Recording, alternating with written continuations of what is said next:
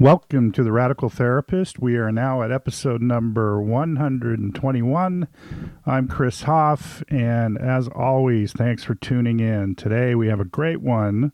I'm meeting with Carol Halliwell and Ben Shannahan, who recently released an article in the Journal of Family Therapy titled Listening as Activism Rethinking Resilience and Justice Doing as a Response to Trauma and it's a wonderful conversation. I think you're going to get a lot out of it. But before we get there, I have a quick correction from uh, last week's episode or the last episode, episode 120, when I was talking with David Marsten. It was brought up that. Uh, uh, Cheryl White has stepped away from the Dulwich Center, but that is actually inaccurate. Cheryl well, Cheryl White has not stepped away from the Dulwich Center or the Dulwich Center Foundation. Everything's going strong. What has changed is uh, Sen is the new editor of the International Journal of Narrative Therapy and Community Work. And so that's exciting. New developments happening there. And I'm sure all of you listeners that might want to uh, maybe submit an article to the International uh, Journal of Narrative Therapy and Community Work. I'm sure Shelja Sen would be happy to um, support you in doing that. So, uh, and as always, if you're listening to the show on iTunes or somewhere, Spotify, wherever you can maybe rate or review the show, uh, it always helps us if you do that. So please do that. It would be much appreciated. Uh, yeah, thanks. So let's uh, meet our guest. Carol Halliwell has worked in public service in London for over 40 years as a social worker, family therapist, and trainer. She was the consultant lead systemic family psychotherapist in London uh, CAMHS for 15 years and has taught on systemic and family therapy courses at the Tavistock Center for 20 years, as well as teaching and presenting nationally and internationally in conferences and workshops. She has close affiliations with the Family Center, the Just Therapy team in New Zealand, and is committed to how we examine privilege and power in our practices and institutions. The ethical, political, and spiritual positions we take are rarely made visible in, in our work in the UK, and Carol believes that they are these these are crucial to be aware of in all our work. And Ben Shannahan is a family therapist who lives and works in Whadjuk country in Perth. I think I said that right, Western Australia. He has many years of experience working primarily in social work and child and adolescent mental health contexts in London and in Perth. Ben teaches and presents nationally and internationally and is part of the teaching faculty of Partnership Projects UK the Institute of Narrative Therapy in UK, Dulwich Center, and the Systemic Consultation Center in Perth. He is also a supervisor with Bridges for Hope and Peace, working with psychologists and community workers in Gaza. In recent years, Ben has worked in diverse contexts. This has included work with families where child and adolescent to parent violence is a concern, foster families, and young people of diverse genders, sexualities, and bodies. He currently works with a not for profit service supporting children and young people bereaved by suicide. So, without further ado, let's meet our guests. Hi, Carol and Ben. Welcome to the podcast. Hi. Chris. Thanks for having us. Yeah, this is really interesting. Carol, as I understand, you're in London, correct? Currently. Chile, London. Yes, and and Ben is in Perth, and this is, and uh, being very flexible, making this happen. So I thank you both for being here. And three three different time zones and three different continents is quite impressive. This this is, I have to say. Uh, okay, so I got wind of your article, Listening as Activism Rethinking Resilience and Justice Doing as a Response to Trauma, and in the Journal of Family Therapy, I think is correct, right? Yeah. Yeah. And, uh, and I really uh, am interested in, in the work that you're doing, and, um, and I'm glad you're here. And I guess I want to maybe start our conversation by asking you if you could provide some background on the concept of therapeutic activism uh, mentioned in the article and how it relates to listening practices and resilience. Um, I'm going to wade in and, and give you a bit of my position here. Um, I'm very deeply connected to the Just Therapy team in New Zealand and have been for 25 years. Um, and I see therapy and social justice as should be very closely woven together.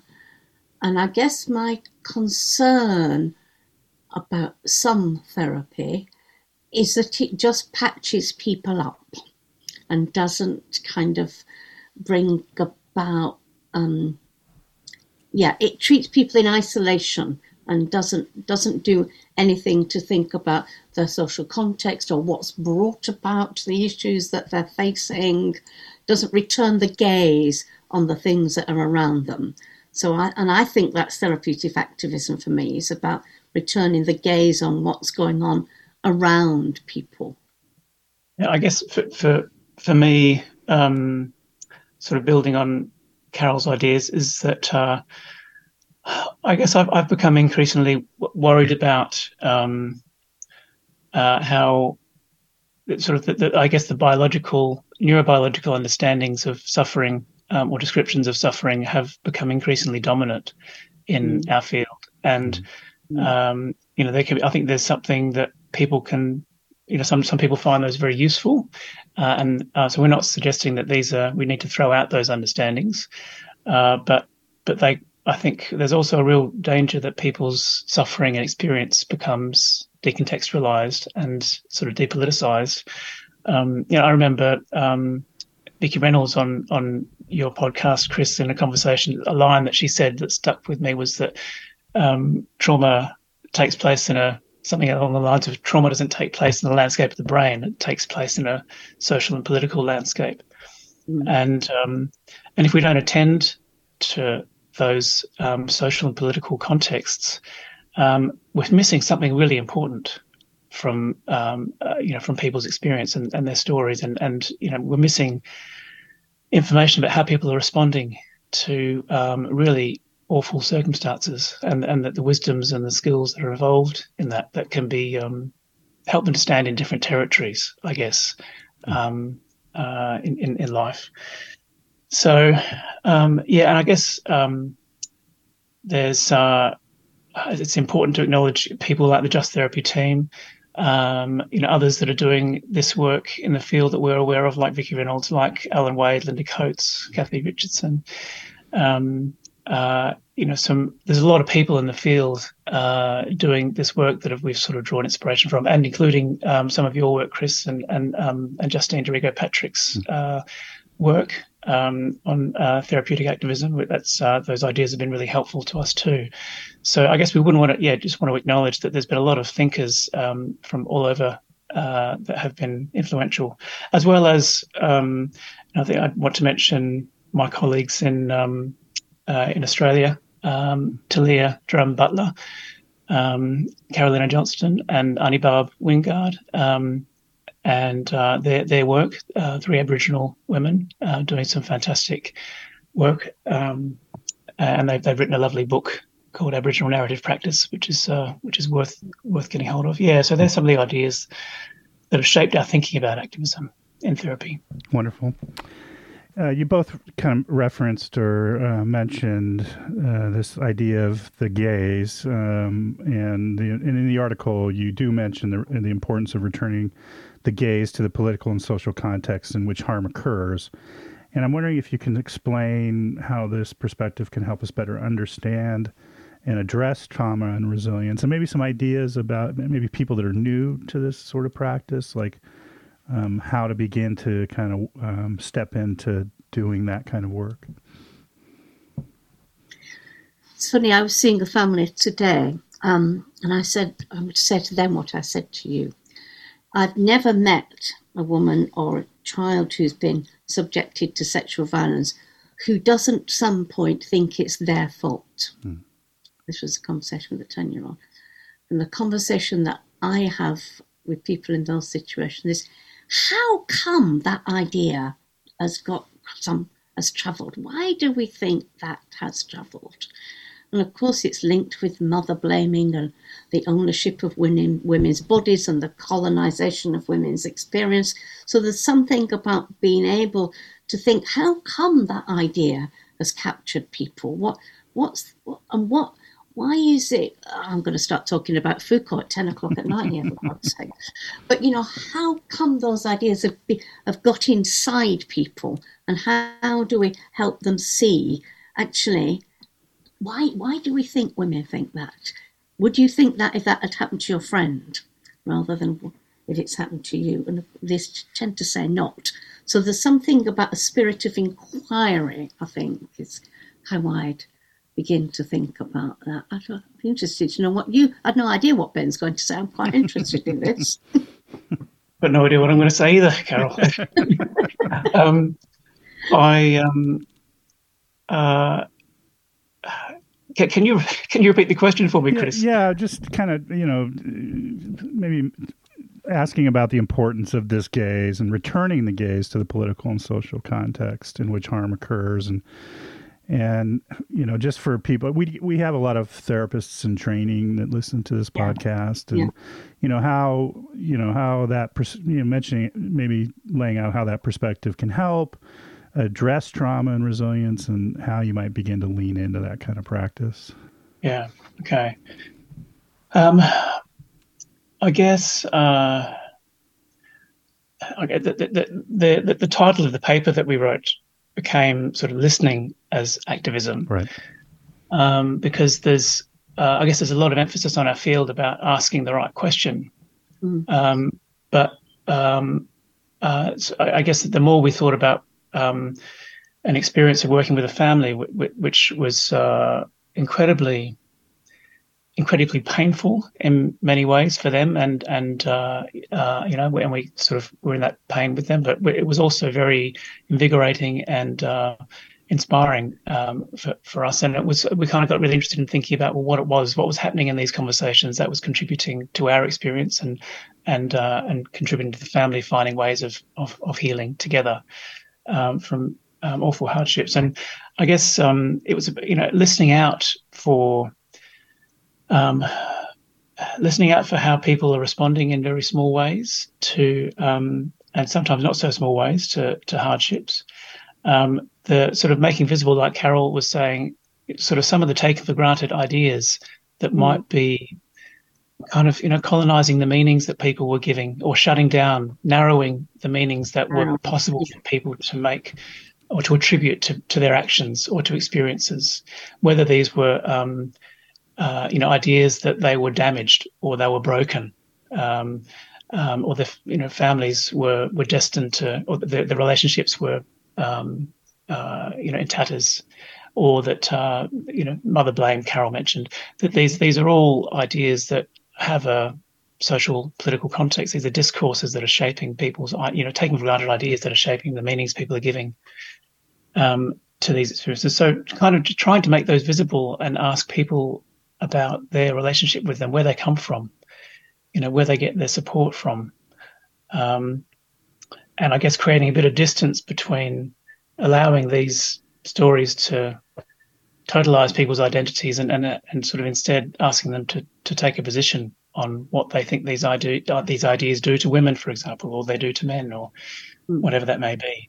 And I guess you know thinking about how we can start to do this in practice is, I guess, in in by um, tuning our listening into into some of those things and and slowing things, slowing our conversation down to you know, loyalty with intent, as Michael White used to say. Mm-hmm. Um, in in these small small small moments, small actions, and and asking um, intentional questions that that might help to bring some of these taken for granted ideas into the conversation. Um, yeah. Yeah, thanks. That answered your question. Yeah, yeah.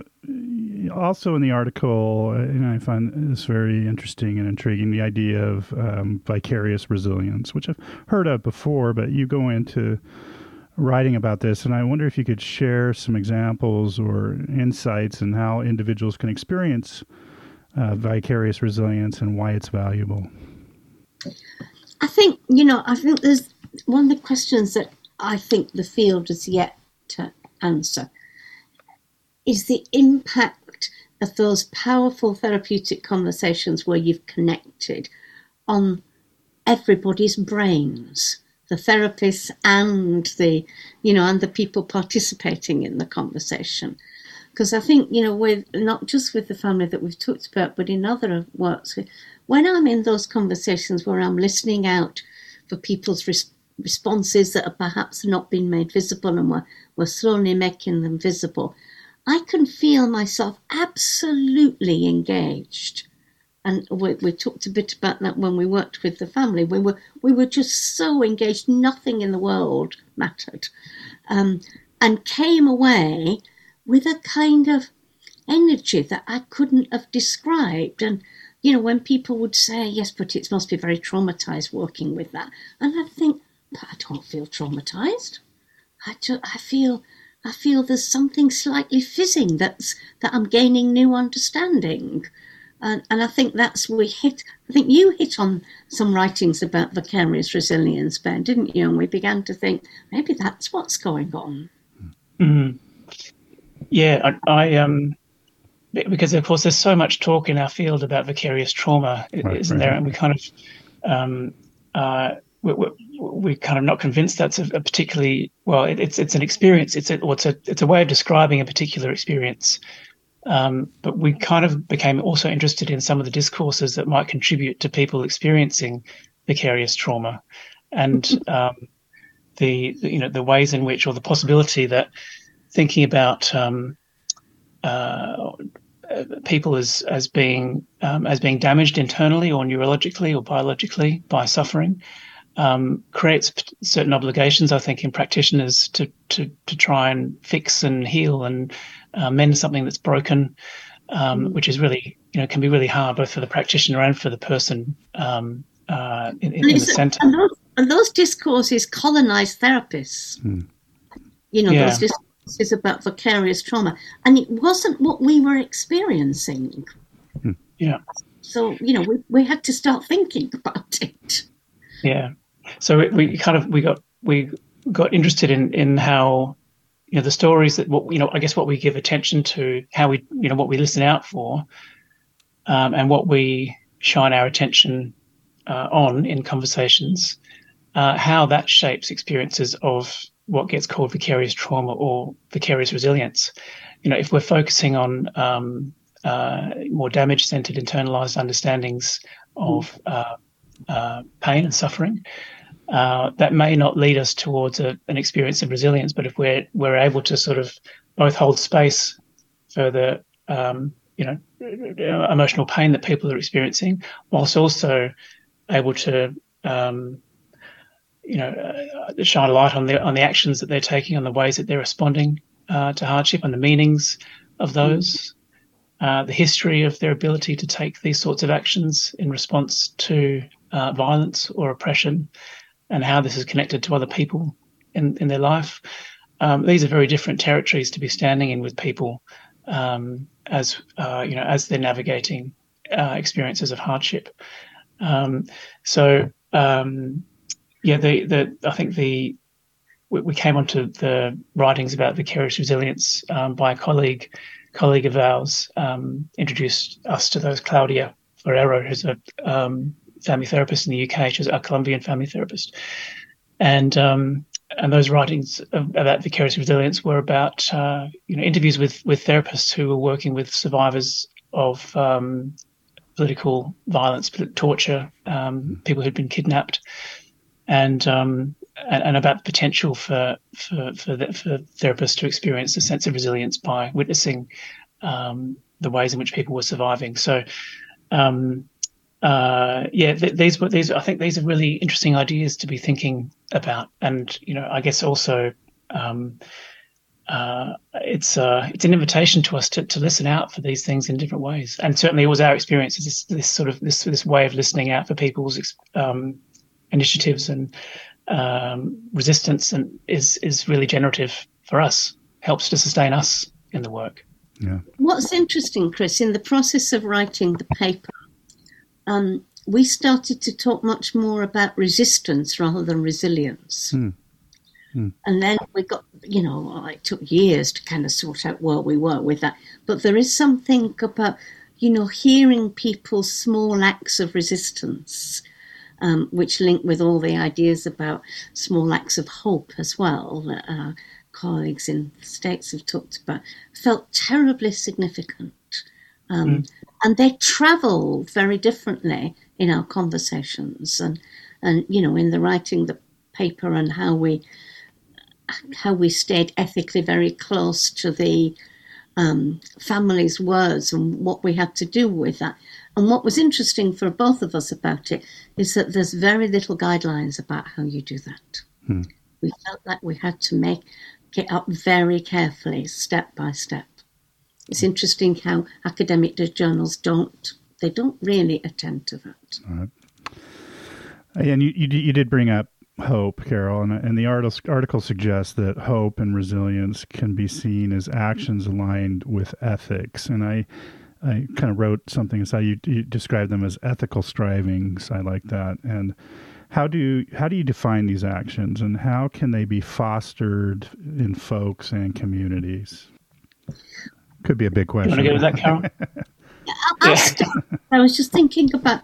I think the word that you used, Chris, that stayed with me is about communities because you know we we worked with the families within a community of colleagues because we work within a public health service and we have a team, a multidisciplinary team at our disposal. So, so those discourses are about community for us and about how we help families who are in these kind of situations to reconnect with a sense of community with each other. And, and I think that's something to do with hope so that we don't I think there's a phrase that we got rather attached to about the individualization of suffering, that we got very worried how it's located in individuals, and actually thinking about how hope is done and how each family member listened to each other's acts of resistance, some of which were quite something, and were in awe of each other. Now that's community building in a way. I don't know what what do you think then? Yeah, well, the um, uh, uh, the, you mentioned um, uh, ethical striving, sort of thinking about resilience as ethical striving, um, and this is uh, this is a, a, sort of phrase that we borrowed from Alan Jenkins, um, uh, who does fantastic work with um, uh, perpetrators and victims, survivors of of violence in, in Australia and writes very beautifully about that. And uh, he's written um, some great papers on resilience. And and so this was uh, an idea from him that, that that resilience is is about people striving or taking action in line with what they give value to in life. Mm. You know, that describes it as ethical strivings. Um, and does, I guess it doesn't mean necessarily that people have to. Um, uh, you know, achieve something in particular, but they're taking action that that fits with an ethical stance that they're taking.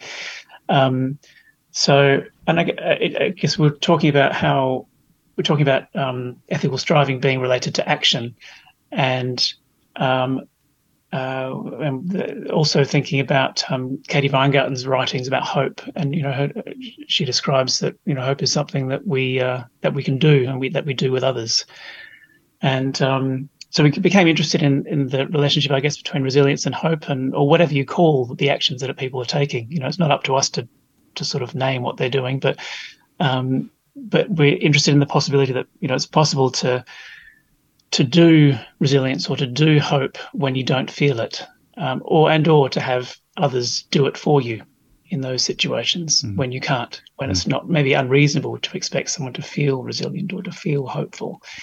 Um, so these were um, some ideas that yeah were um, we were really interested in. And part um, of the writing the paper, whether with, you know, in deep collaboration with the family, they were very clear that joining us in those conversations was part of their ethical strivings and part of what they wanted other people to know. Um, uh, and, you know, when we were very, very careful about, we were always very clear that at any point they could pull the plug. And that was that you know, uh, we, we, were very clear that we were accountable back in that way.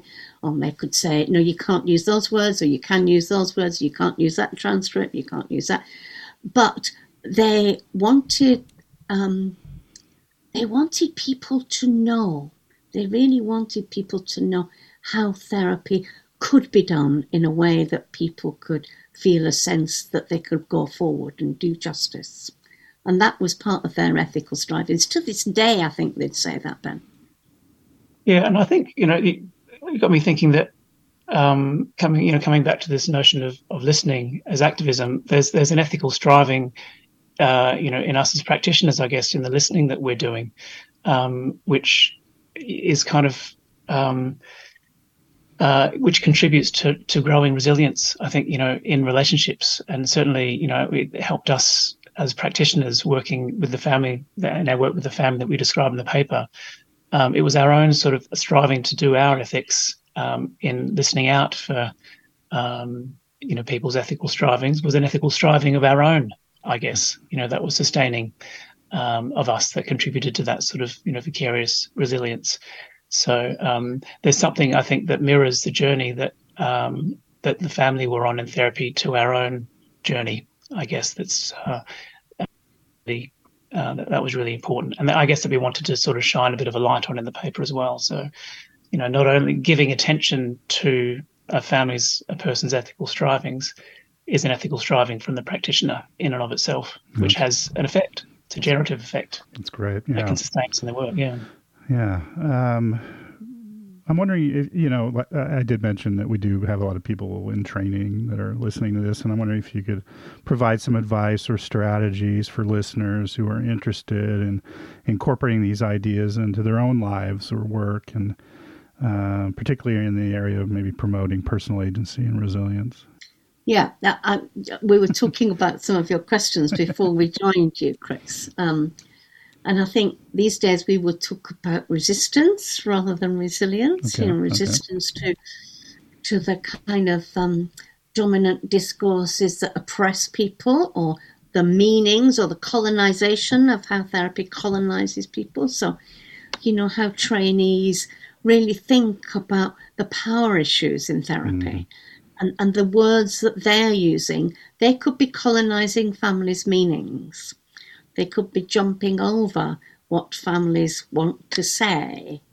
Um, and I think there's something about personal agency. I think we would probably use the words as joint action and joint meaning. So helping trainees think about well, what, how are you doing joint action with this family? Not how are you understanding them, but how are you doing joint action? How are you co constructing meanings together in those rather particular terms? And I guess I was thinking, um, uh, I guess maybe an invitation to, to people that are interested in these practices is, is to be thinking about some of the, the, the ideas that, that shape um, shape their listening you know what some of the the, the big ideas are that that that, that she, both within their agency you know because I think that there's there's something really formative about the the agency that the context that we're working in um, in addition to the the theoretical ideas our own sort of uh, values you know there there are way all of these ideas position the way that we are with people and I guess and, and shape the way that we listen um, uh, to people and filter out certain things at the expense of privileging others. Um, so um, I had a lovely experience of being invited to do a workshop um, last week uh, in the UK with some uh, about some of these ideas. And one of the questions that we put to um, to people in, in, in small group exercises was to to, to notice uh, or think about a time where they I can't remember the exact question, but you might be able to help me, Carol, with that. But a time that that they would have that they missed an opportunity to pick up on a small act of resistance or what could have been resilience or something that was a bit that didn't sort of quite fit with a problem story or you know maybe it was a, an example of them responding to to an oppressive um, relationship or or or, or something uh, oppressing them in their life and um, to think about what discourses might have gotten in the way of them picking up on that at the time, or what ideas might have gotten in the way of them noticing it. Mm-hmm. Um, and then to be thinking about what um, what was what made it possible for them to be able to identify that now as they're thinking about it. What is it about their own ethics, or what really matters to them in their work, that would explain to us how they're able to recognise this now? Or their own, or their own communities for their own communities. Yeah. Um, talking with therapists, how do you build a in those lovely uh, um, talking words of Vicky, how do you build a, a team of solidarity around you where people mm. can help you listen out when you when for some reason your your listening is closed down or you you've, you're overwhelmed by the agency's dominant discourses and ways of seeing things. How do you build a community of people to help you resist that and to help you keep an eye out for hope mm. or to keep an eye out for small actions? It's not possible to do it alone. Mm. Would be my contention. You know, if I think about all the colleagues I've worked with in our con- in our West London context and internationally, that, that's what's needed sometimes. Mm.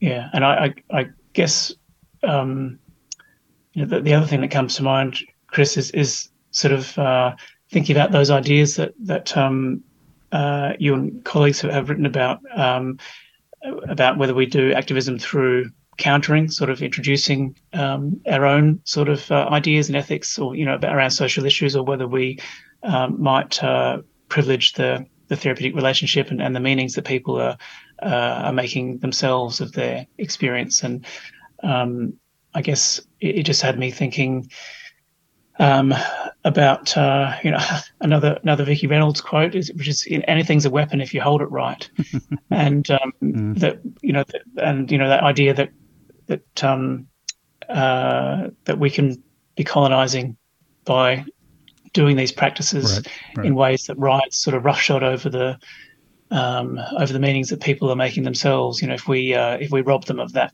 authorship, you know, the storytelling rights to be making sense of their own experiences, even if it's at odds with what we think might be happening through a social justice lens or through the way that we're analyzing power relations, making, I guess, really wanting to think about how we make space for people to make their own meanings, and and maybe you know, uh, I wonder sometimes it's it can be useful just to be starting with asking permission about whether it's okay to ask about something um, uh, that we see, uh, you know, happening. Or I just noticed, you know, that that you. Um, uh, you might be noticing a particular action. Is that okay if I if I can ask some questions about that?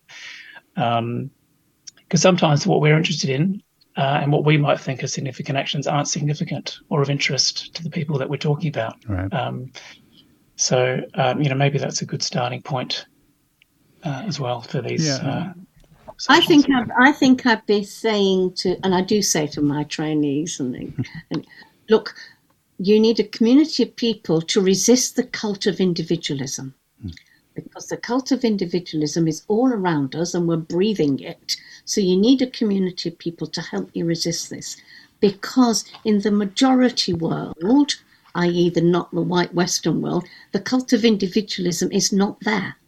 So you've got to really think about how this takes you over and how you build a community of colleagues, hopefully mm. diverse colleagues, to help you not do that. Mm. Um, because you know these individualistic ideas are not going to work, and because they colonize people. Mm. You know, my Just Therapy team would very clearly say, um, uh, will have quite a powerful critique of some Western psychology ideas. Mm yeah, and I also, and I am biased, so because you know we did write that article, but also I did appreciate you bringing that up and how even in the effort to do justice, we might be um, colonizing, quite honestly, you know, in different different sorts of ideas that we think are progressive or what have you. But yeah, and I don't think we talk enough about that in mm. in our field. So, um, all right. So you, uh, I guess I'm going to ask, go back to listening and how listening practices that focus on justice rather than pathologizing contribute to healing and recovery for people who have experienced trauma or oppression. And what might you say about that shift in focus and and you know how how do we begin to listen differently? Um, I know with a lot of the uh, people to come train at California Family Institute, I do say in the front that we're gonna we're gonna work on you know learning a different language in a lot of ways, externalizing language, and also listening differently. How do we listen? You know, for the absent but implicit, for example, that kind of thing. So I'm wondering what what, what your thoughts are about that. You want to start, Ben? Sure. Um, I guess um, where to start with is that there's a few ideas. I guess that um, come to mind with that question, Chris. Um, what uh, I guess we had we had some experiences of um, working with families who have experienced sexual violence, who have, um, and we've been alongside them in going through um, and navigating criminal proceedings. Hmm.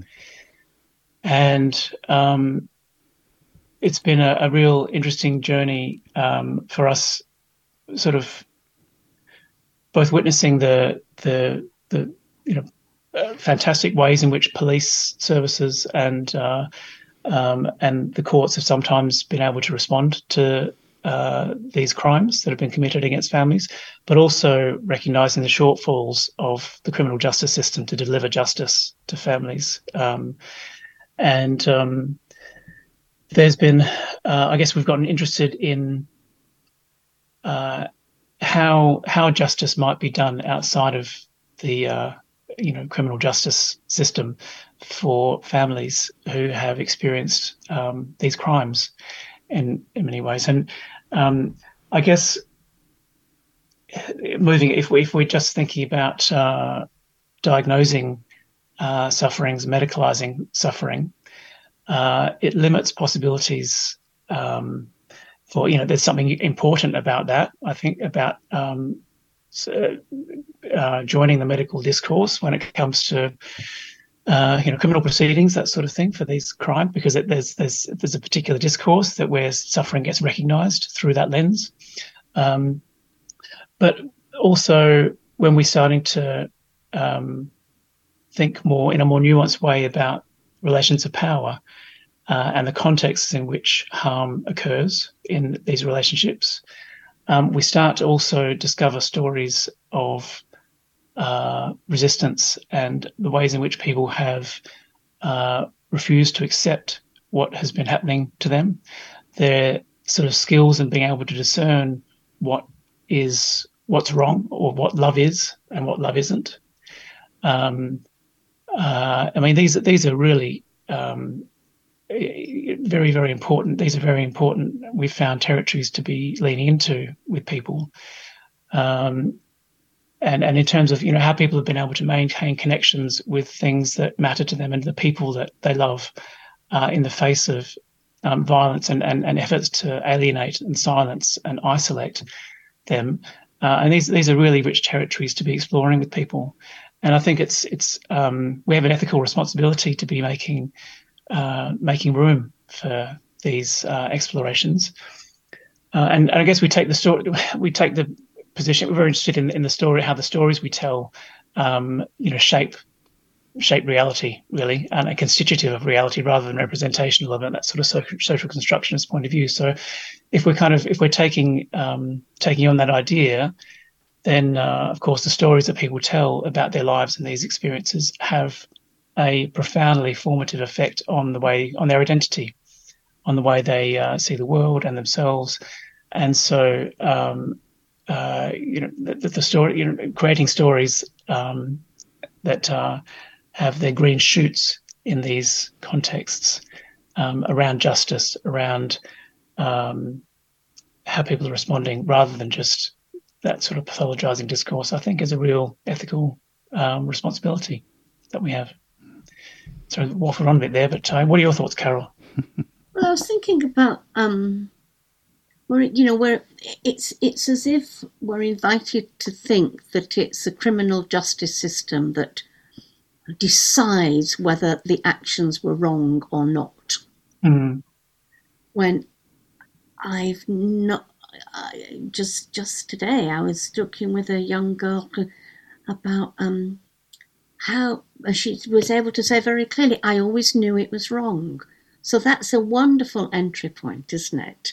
about how did you know it was wrong, even though you were being silenced, you were being coached into silence, you were being frightened. How did you manage to hold on to that notion that it was wrong? And the, I mean, those those entry points are so delicate and yet so powerful because that in itself is justice doing, knowing those actions were wrong. Uh, and how come, you know, the wisdom of an eight year old, how come you know that? Mm-hmm. Uh, So there's something about what what that does to create that story about their wisdom. Yeah, such a different story. I think there's there's something really beautiful and powerful about the wisdom of children in mm. uh, in these you know in, in, in these contexts. I guess as, as family therapists, we're working with uh, with children and with families all the time, um, and uh, it's often you know those sorts of those sorts of comments by ten year olds or um, that have such a profound impact on the adults in the fa- in the family of naming something just without you know so innocently and but so clearly is um you know there's such powerful little entry points. Mm-hmm. Yeah. I think you know I think Chris I loved your question about the training because mm-hmm. you know I don't know how you train people you know we've all had that experience haven't we when there's a little opening in front of us and you've got to be really quick sometimes to catch mm. it before it goes and to bring it back and ask permission to linger in it or to park it and help your t- have your team help you. And I think that's something that's really important in training. But let's notice the things that we almost missed. Hmm.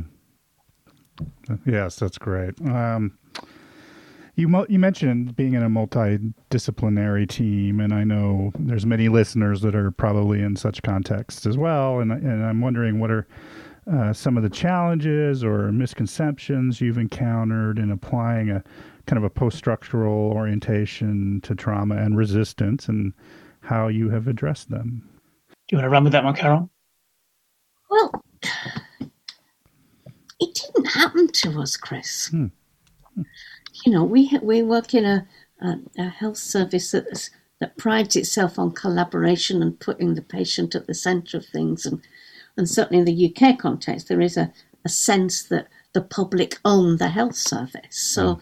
They expect a collaboration, they expect a decent service because they paid for it through their taxes, etc., etc. And there's a that so you know we weren't having to manage that.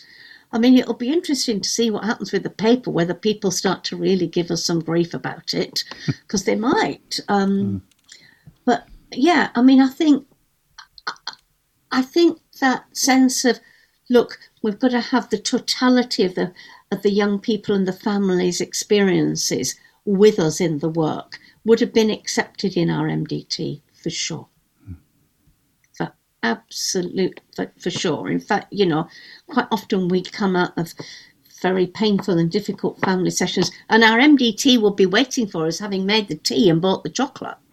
So, you know, there's just sort of something about knowing that that is in the work. Or sometimes our MDT will be apologizing to us. Oh my God, I'm really sorry we sent this fabric to you. you know, so there's because they because they knew the power of it. But I think there's something about that sense of ethical striving there.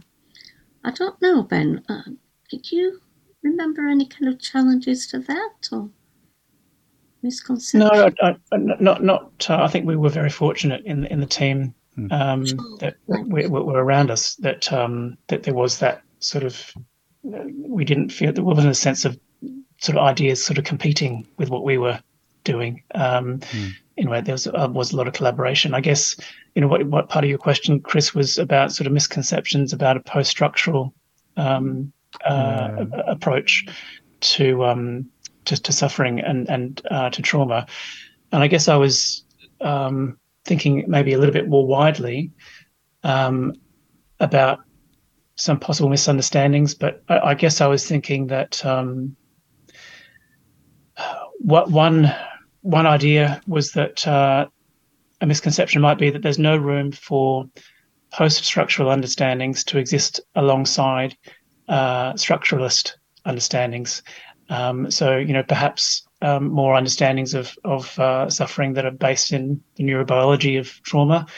Um, it, I guess it doesn't. We wouldn't say that the, the, the two ways of thinking are mutually exclusive because that they these are just different ideas. These are sets of ideas, um, and, uh, and you know, would say it's really up to um, up to us to work out what's going to be most resonant and useful to the people that we're talking to.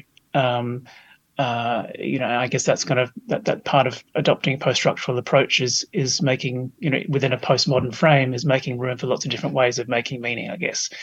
Um, so that maybe that would be one, and maybe that's something that. Um, yeah. Say again, Carol.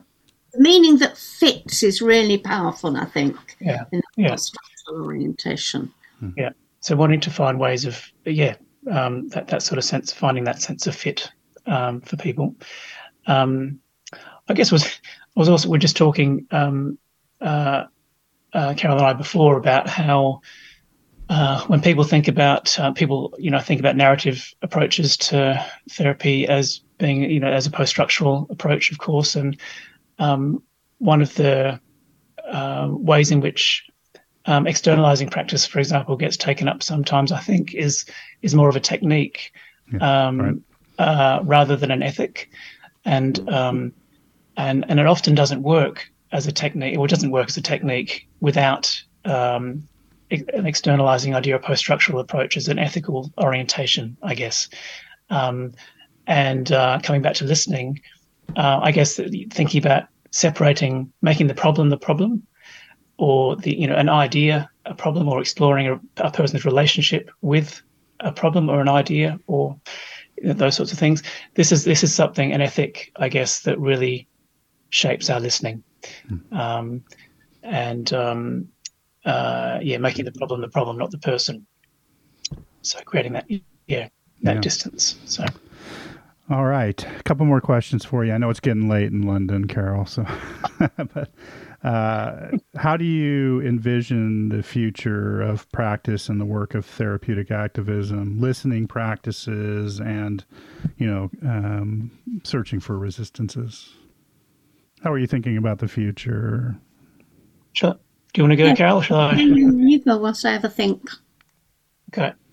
Um, I, I, guess well, the, one hope is that that these um, these practices um, and you know ideas about how we do you know opportunities to, to be doing activism and therapy, we'd hope that they continue to grow, and there there and and the conversations about this and how it can be done continue to grow. Um, you know, I, I think a hope of mine would be that um, part of doing activism in therapy is returning the gaze on the therapeutic practices themselves. Mm-hmm. So, returning the gaze on therapeutic activism is a form of activism, mm-hmm. I would say, in therapy, in the same way that we're looking to return a gaze on other.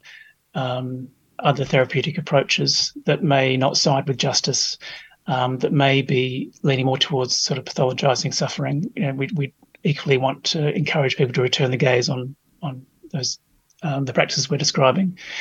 Um, but also, uh, and I maybe one of the hopes of that is is that um, I guess things uh, politically, uh, globally, and I think within our profession are becoming increasingly polarized um, all the time.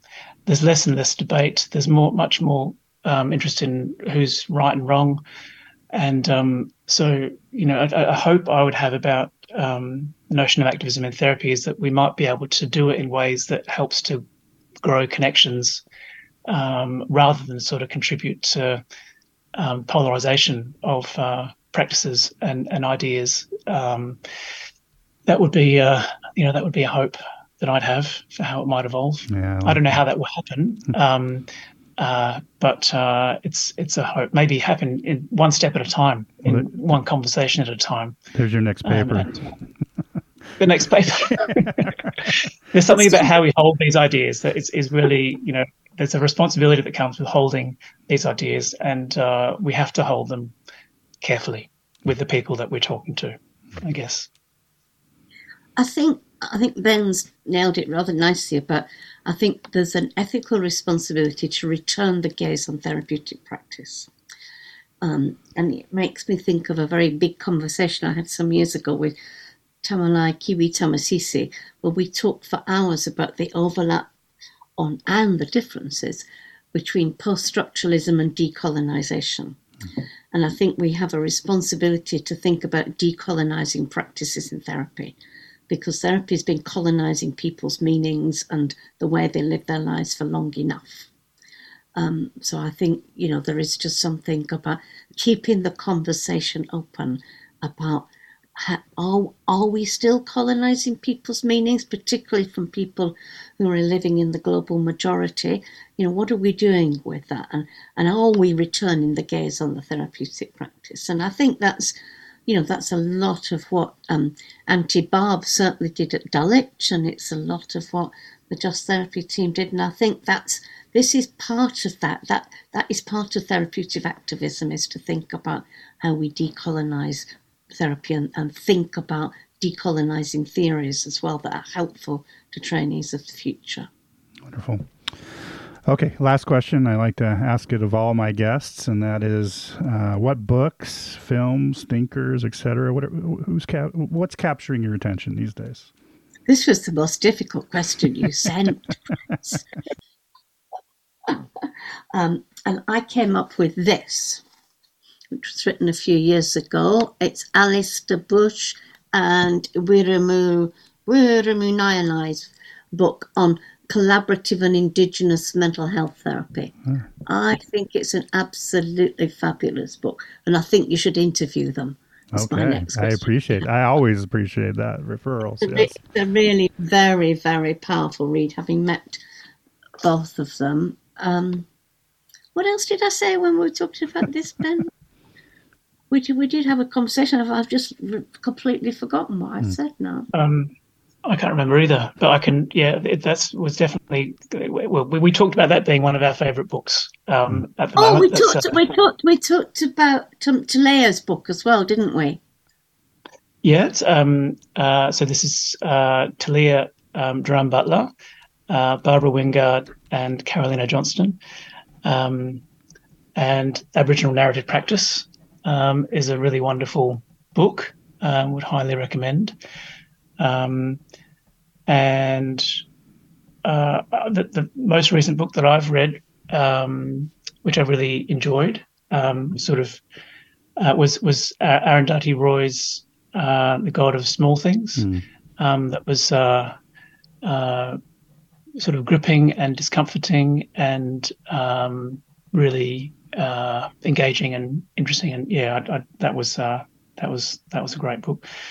Um, but yeah, there's I guess there's some of the couple of things that are capturing our attention at the moment. Wonderful.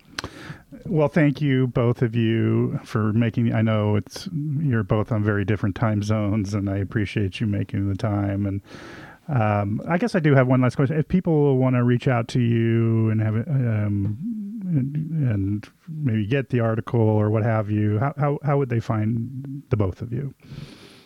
I think our, I think our emails are on the yeah. paper. Okay. I think, oh, yours is Carol. I don't think mine is. Um, but um, uh, I can. I mean, I, am happy for you to put my email address in the show notes. Sure, I, I can do that. Chris, yep. Yep. Um, and we can maybe we can put both of our emails in the show notes. And yeah, would really welcome anyone uh, reaching out to us that are interested in these ideas or um, have any questions or or critique to offer the the, the, the you know, us in, from the paper. Um, but yeah, the papers in, in the Journal of Narrative Therapy, people can. No, it's um, not in the Journal of Family Therapy. Journal of Family Therapy. Journal of Family Therapy. Sorry, Journal of Fam- Family. Therapy. Um, and I'll provide a link to that too, uh, as well. Yeah.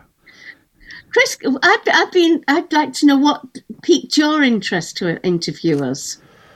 Well, be, because I happen to be a co-author on a paper that kind of talked about therapeutic activism, and yeah. when other people yeah. are kind of beginning to write uh, writing about that, I'm very very interested, and I yeah. saw the paper and wanted to reach out to you and, and hear more about your ideas. Yeah, it has some echoes for you, huh? Yeah, absolutely. Yeah, absolutely. Yeah. So thank you, both of you, and um, I really appreciate you making Thanks, the time Chris. to come on the show. Yeah. Thank you. Thanks. All right, that's our show. And as always, thanks for listening. And please come find the Radical Therapist on Instagram or Facebook, or that's pretty much it, I think.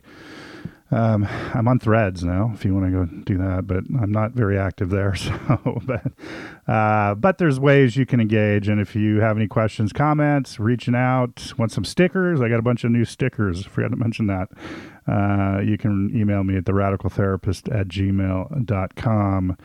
Uh, and I think that's it. And please rate and review the show. Uh, there's new YouTube videos up if you want to go watch The Radical Therapist on YouTube, me doing some things on different stuff. Be pretty much appreciated if you went over to YouTube and uh, subscribe to the channel, like, share it, that kind of stuff. So uh, that's all I've got. As always, thanks for listening. Peace.